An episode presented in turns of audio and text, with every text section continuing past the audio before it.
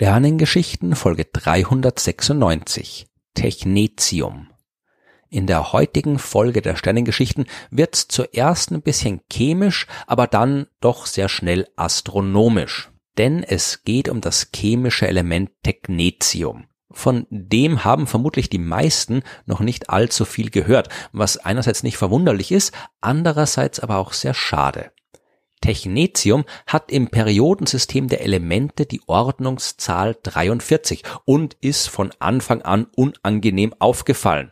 Es war nämlich nicht da, als Dimitri Mendelejew im 19. Jahrhundert sein heute berühmtes System zur Ordnung der chemischen Elemente, das Periodensystem, aufgestellt hat, war da von Anfang an eine Lücke. Man hat das chemische Element mit der Ordnungszahl 42 gekannt nämlich Molybden. Und man kennt das Element mit der Ordnungszahl 44, das ist Ruthenium. Nur das Element 43, das war nirgendwo zu finden. Es muss aber eigentlich da sein, denn die Ordnungszahl, die ist ja nichts anderes als die Anzahl an Protonen, die der entsprechende Atomkern besitzt. Molybden hat also 42 Protonen in seinem Atomkern. Der Kern von Ruthenium hat 44 Protonen. Und da muss es doch auch einen Atomkern mit 43 Protonen geben. Und diverse Leute haben auch gemeint, sie hätten genau dieses fehlende Element entdeckt, hat sich dann aber doch immer als Fehlalarm herausgestellt. Der erste echte Nachweis, der ist erst 1937 gelungen. Die beiden Wissenschaftler Emilio Segre und Carlo Perrier von der Universität Palermo, die haben sich anscheinend gedacht, dass sie das Element am besten selbst herstellen, wenn schon sonst nirgendwo zu finden ist. Also haben sie eine dünne Molybdenfolie genommen, haben Wasserstoffatome draufgeschossen, denn Molybden hat 42 Protonen im Kern, Wasserstoff hat ein Proton im Kern, zusammen gibt das 43 Protonen. Ich meine, natürlich ist der genaue Prozess wesentlich komplizierter. Die Atomkerne, die bleiben ja nicht einfach so aneinander kleben wie zwei Legosteine, aber die Details ignorieren wir jetzt, ja, und stellen fest, dass das fehlende Element durch dieses Experiment eindeutig hergestellt und nachgewiesen werden konnte.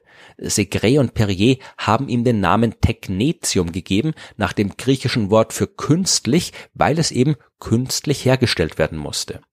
Eine genaue Untersuchung des Elements hat dann später auch gezeigt, wieso man das ansonsten nirgendwo finden kann. Das war nämlich radioaktiv. Das heißt, Technetium ist nicht stabil. Der Kern eines radioaktiven Atoms, der kann nicht von selbst dauerhaft zusammenhalten.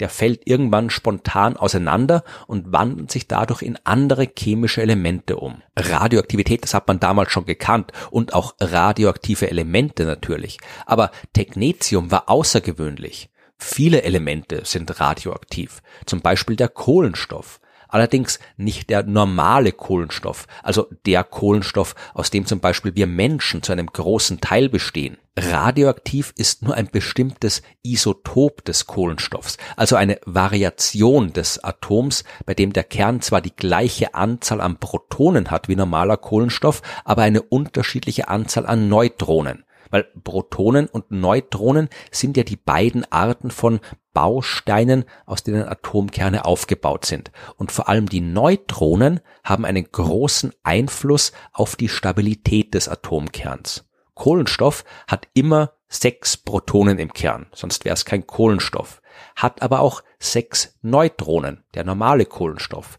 Ich kann jetzt aber zum Beispiel zwei weitere Neutronen in den Kern von Kohlenstoff packen, dann bleibt das Ganze immer noch Kohlenstoff, weil die chemischen Eigenschaften eben von den Protonen abhängen. Es ist aber halt eine andere Art von Kohlenstoff, ein Isotop, und mit den beiden zusätzlichen Neutronen ist der Kern dieses anderen Kohlenstoffs jetzt quasi unausgewogen und hält nicht mehr zusammen. Ja, er ist instabil, er ist radioaktiv. Diese Variante des Kohlenstoffs mit der Bezeichnung C14 ist also ein radioaktives Element. Auch von Technetium gibt's verschiedene Isotope. Hier ist aber jedes radioaktiv. Es gibt keine Variante des Technetiumatoms, die dauerhaft stabil ist. Manche Isotope zerfallen schon nach wenigen Stunden, manche brauchen mehr als vier Millionen Jahre, aber kein Technetiumatom überlebt ewig auch das wäre noch kein Grund, dass man es nicht nachweisen kann in der Natur. Auch andere Elemente besitzen keine stabilen Isotope. Radium zum Beispiel, das chemische Element, das von Marie und Pierre Curie Ende des 19. Jahrhunderts entdeckt worden ist und mit dem man die ganze Sache mit der Radioaktivität erst so richtig verstanden hat, wie ich in Folge 126 erzählt habe. Radium zerfällt noch viel schneller, das ist schon noch ein paar tausend Jahren quasi komplett weg. Dass die beiden Curies das trotzdem entdecken konnten, das liegt daran, dass es von der Natur immer wieder neu produziert wird. Und zwar dann, wenn andere radioaktive Atome zerfallen. Uran zum Beispiel, ja, auch radioaktiv. Und wenn Uran zerfällt, dann tut es das unter anderem zu Radium und Uran ist zwar instabil, aber es braucht wirklich, wirklich lange, um komplett zu zerfallen. Deswegen ist heute immer noch genug Uran da aus der Entstehung der Erde, das zu Radium zerfallen kann und das man dann nachweisen kann. Bei Technetium, da funktioniert das nicht. Es gibt zwar radioaktive Prozesse, bei denen es entstehen kann, aber das tut es nur in verschwindend geringen Mengen.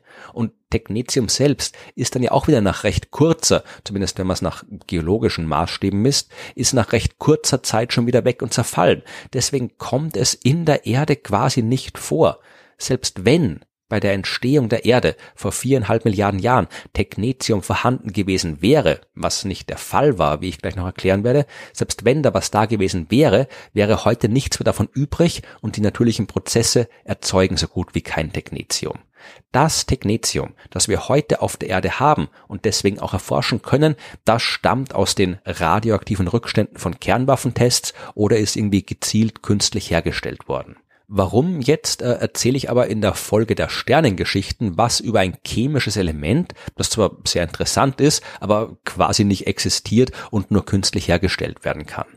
Weil man es eben doch auch anders produzieren kann als durch künstliche Prozesse im Labor. Im Jahr 1952 hat der amerikanische Astronom Paul Merrill einen Artikel veröffentlicht mit dem eher unscheinbaren Titel spektroskopische Untersuchung von Sternen der S-Klasse. Und ähm, damit waren nicht die Kühlerfiguren von Mercedes gemeint, ja. Es ging um Sterne am Ende ihres Lebens, sogenannte rote Riesensterne die hat Merrill spektroskopisch untersucht. Das heißt, er hat das Licht der Sterne in seine Bestandteile aufgespalten, um daraus die chemische Zusammensetzung zu bestimmen. Ich habe das Prinzip ja schon oft erklärt. Wenn Licht aus dem Inneren eines Sterns nach außen strahlt, dann wird's dabei von den Atomen blockiert zum Teil. Jedes chemische Element stoppt Licht von einer ganz bestimmten Wellenlänge. Und wenn ich jetzt dann im Licht nachschaue, wo was fehlt, weiß man, welche chemischen Elemente im Stern vorhanden sein müssen. Das weiterhin eine sehr, sehr vereinfachte Erklärung der Spektroskopie. Aber es geht auch nicht um die Technik, sondern um das Resultat. Das, was Merrill in den roten Riesensternen gefunden hat, war nämlich, Überraschung, Technetium was man durchaus als Sensation bezeichnen kann. Denn was heißt das, ja? Technetium überlebt nur ein paar Millionen Jahre höchstens und kommt von selbst in der Natur nicht vor. Wenn es jetzt also in einem Stern zu finden ist, dann bleiben nur zwei Möglichkeiten. Erstens, äh, das Universum ist selbst nur ein paar Millionen Jahre alt und bei seiner Entstehung sind gleichzeitig auch alle Elemente entstanden, inklusive Technetium. Und das bisschen, das vom Anfang an noch übrig ist, das finden wir jetzt unter anderem noch in den Sternen. Diese Variante wäre aber eher unwahrscheinlich, weil erstens war auch 1952 schon klar, dass das Universum auf jeden Fall einige Milliarden Jahre alt ist, ja und nicht nur ein paar Millionen.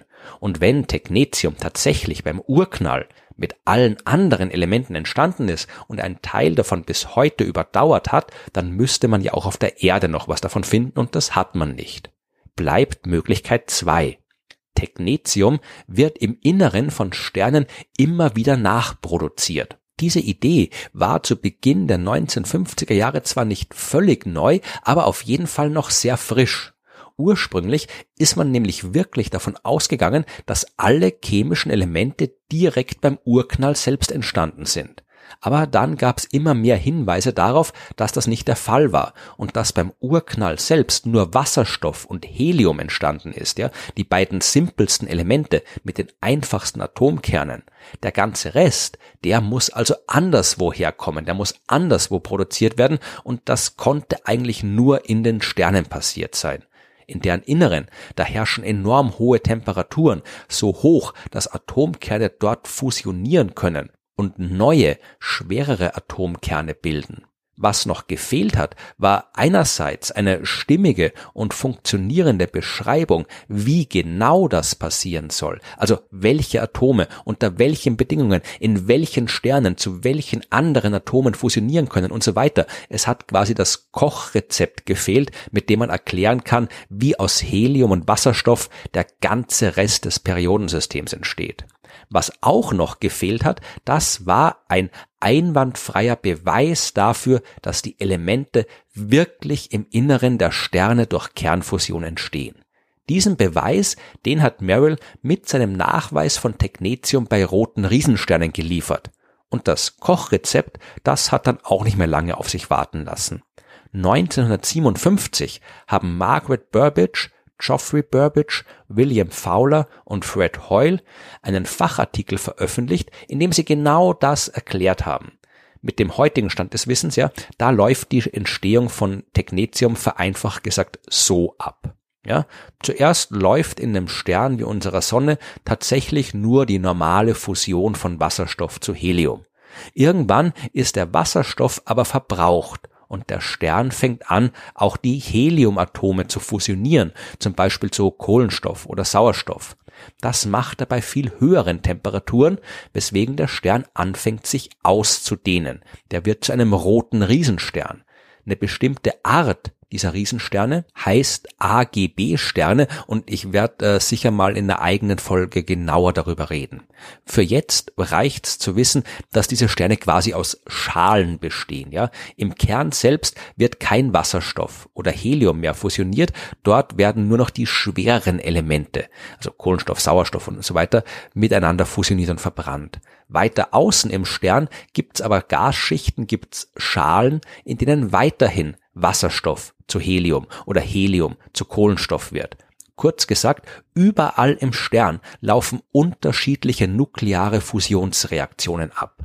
Bei manchen dieser Reaktionen werden Neutronen, die Atomkernbausteine, frei und bewegen sich durch den Stern hindurch. Die Neutronen können von anderen Atomkernen eingefangen werden. Diese Atomkerne werden durch die zusätzlichen Neutronen schwerer und manchmal instabil, also radioaktiv, zerfallen dann und eins der Elemente, das bei diesen Zerfallsreaktionen entstehen kann, ist Technetium.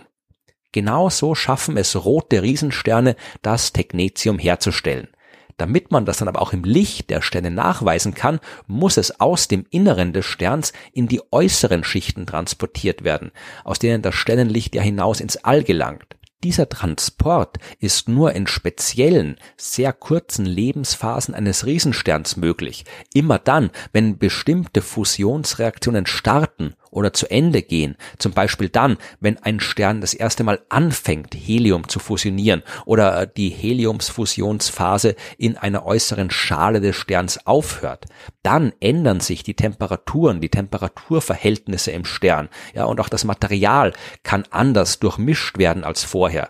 Zeug, das eigentlich immer tief unten im Stern war, das kann dann nach oben steigen. Material von oben, von den äußeren Schichten, kann nach unten in den Stern sinken und durch diese Prozesse gelangt auch das Technetium nach oben, wo Merrill und seitdem jede Menge andere es dann im Licht der Sterne nachweisen können. Irgendwann endet dann auch das Leben des Sterns selbst. Die Fusion, die kommt überall zum Erliegen und der Stern schleudert die ganzen verbliebenen Gasschichten hinaus ins Weltall. Dort verteilen sich all die neu geschaffenen chemischen Elemente und wenn dann neue Sterne entstehen oder Planeten aus dem Material entstehen, haben die schon eine Grundausstattung all dieser neuen Elemente, bis auf Technetium. Das ist nämlich schon längst wieder zerfallen, wenn dieser Prozess stattfindet. Technetium existiert wirklich nur im Inneren dieser roten Riesensterne. Man findet es nur im Himmel und nicht hier unten auf der Erde. Trotzdem können wir es beobachten und daraus lernen, wie die Sterne am Himmel funktionieren. Technetium ist ein wahrhaft astronomisches Element.